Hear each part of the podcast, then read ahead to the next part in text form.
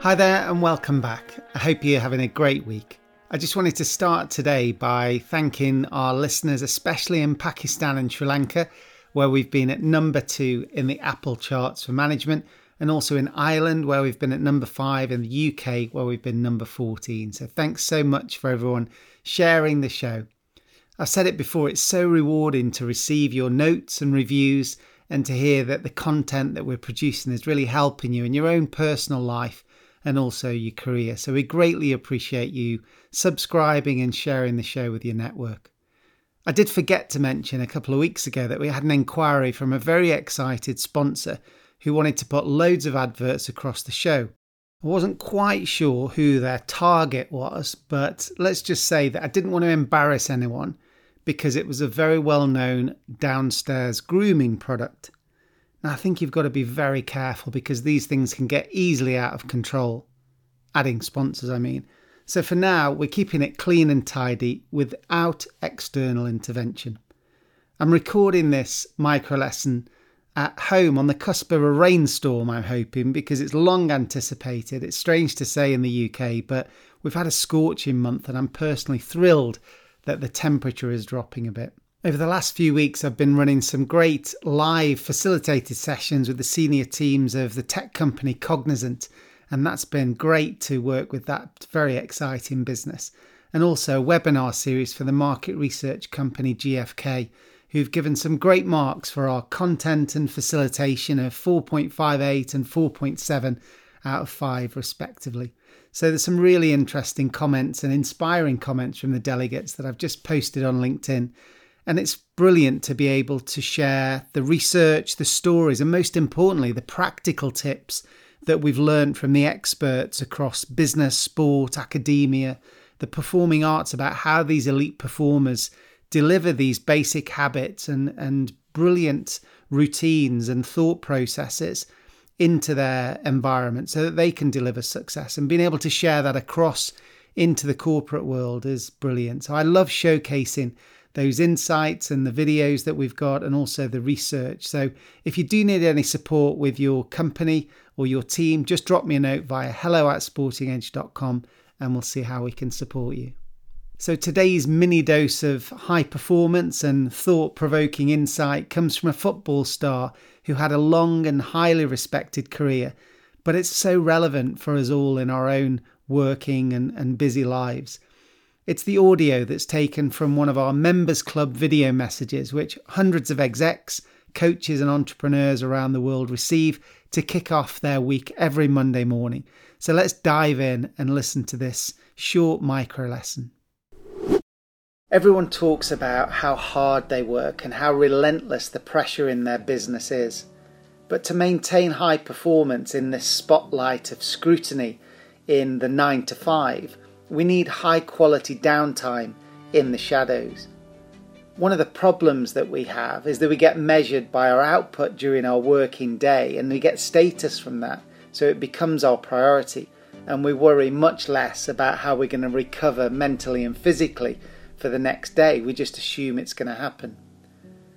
One of the big areas of competitive advantage in elite sport at the moment is how fast and how much high quality recovery athletes can get. We know that everyone's training hard to use the latest methods to build muscle, skills, and speed, but those who focus on downtime, sleep, and recovery guarantee that they can come back and feel fresh day after day, which is where we get sustained success. Someone who knows this well is the Chelsea football legend and now Premier League football manager Frank Lampard. He played almost a thousand competitive games in his incredible career and provides a glimpse into the importance recovery played in his longevity as a player. Rest and recovery is hugely important. I think um, I, I realised it, uh, particularly in my 30s, actually, how, how important it was, but generally throughout, because if you train and I'm obsessed, I wouldn't be far away from saying that. I was obsessed in training um, and intense every day, pretty much, pretty much. Um, and if you have that high and that intensity, you need the flip side of it. So you need to come home and. Fortunately, throughout my career, I never really had any hobbies. A lot of players would go and play golf. I don't know, do something else. I actually didn't. I was football and home life, and that was it. Um, so I didn't have much. I would come home, I would sleep religiously in afternoons. I would have prep day for games, two days for a game. I know I need my afternoon sleeps. I know I need to get to bed at this time. I know I need what food food I need to eat. Uh, and I'm talking proper rest and recovery. I'm not talking, you know, um, go home and um, sort of active recovery. You know, playing a computer game, going down the road, doing this and that. When I'm home, I'm home, and I'm out cold, and I'm, I'm uh, recovering.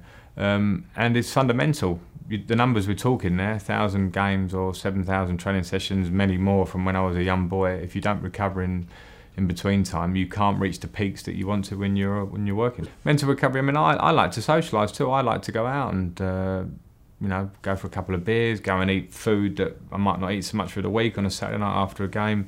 Go and see friends. You know, switch completely off. Summer holidays we, used to get three weeks, three weeks in a year. Um, so I would go and get away pretty much for all of it. I mean, I would still train because unfortunately I'm a training freak and I can't I can't get away from that. But the fact that I'm away from the intensity of performance, you know, when I say train, I'll be running, you know, 20 minutes wherever I'm on holiday rather than um, intense sprints and, and, and the, the, the mindset and as you say the, the mental rest is certainly as important as the physical one. Well, Frank says he was obsessed with his training, which I think many of us can relate to with our work. It seems like we've got this never ending workload. So we really need to create these boundaries and these energy routines as the antidote to this relentless hamster wheel. Because of its physical nature, our sports stars have rest and recovery built into their schedule, but executives and entrepreneurs often don't. This means that our energy can tail off through the week, or we can crash down into those seasonal holidays two to three times a year in an exhausted heap. But we should see ourselves as the CEO of our own energy company because psychological fatigue is just as debilitating as physical fatigue, and once we've burnt out, it's a long way back. So, the challenge this week is to audit your recovery protocols. Are you building rest periods into your working day between Zoom calls, in lunch breaks, or having clear cut-off points in your working day? Are you giving sleep, nutrition, and downtime the importance they really deserve? And are there any habits or choices that are compromising your optimum recovery? Imagine you're in a competitive table at work this week for those who've recovered the best and set yourself up to win this imaginary challenge. By having a week focused on your energy and recovery, you might just find that you reach a whole new level of performance. Good luck.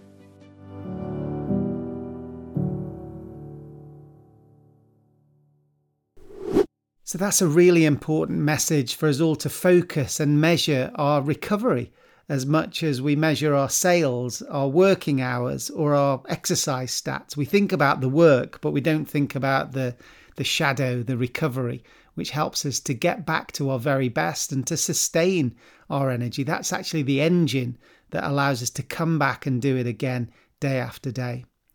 So remember, if you'd love to join our members community, then you can do so for free, a free month's trial. All you need to do is visit sportingedge.com, go to the membership page, and as you create your profile, just add in podcast 100 with no spaces into the discount box, and that will activate a free month, and you will be blown away by the content in there. So I'd also love to answer any questions that you've got for future episodes. So please record a simple voice note or send me an email through to hello at sportingedge.com and I'll pick some insights from our digital library to blend with some strategies and we'll get those back to you as soon as possible. So thanks for listening today and for helping us to grow the show. We'll see you soon.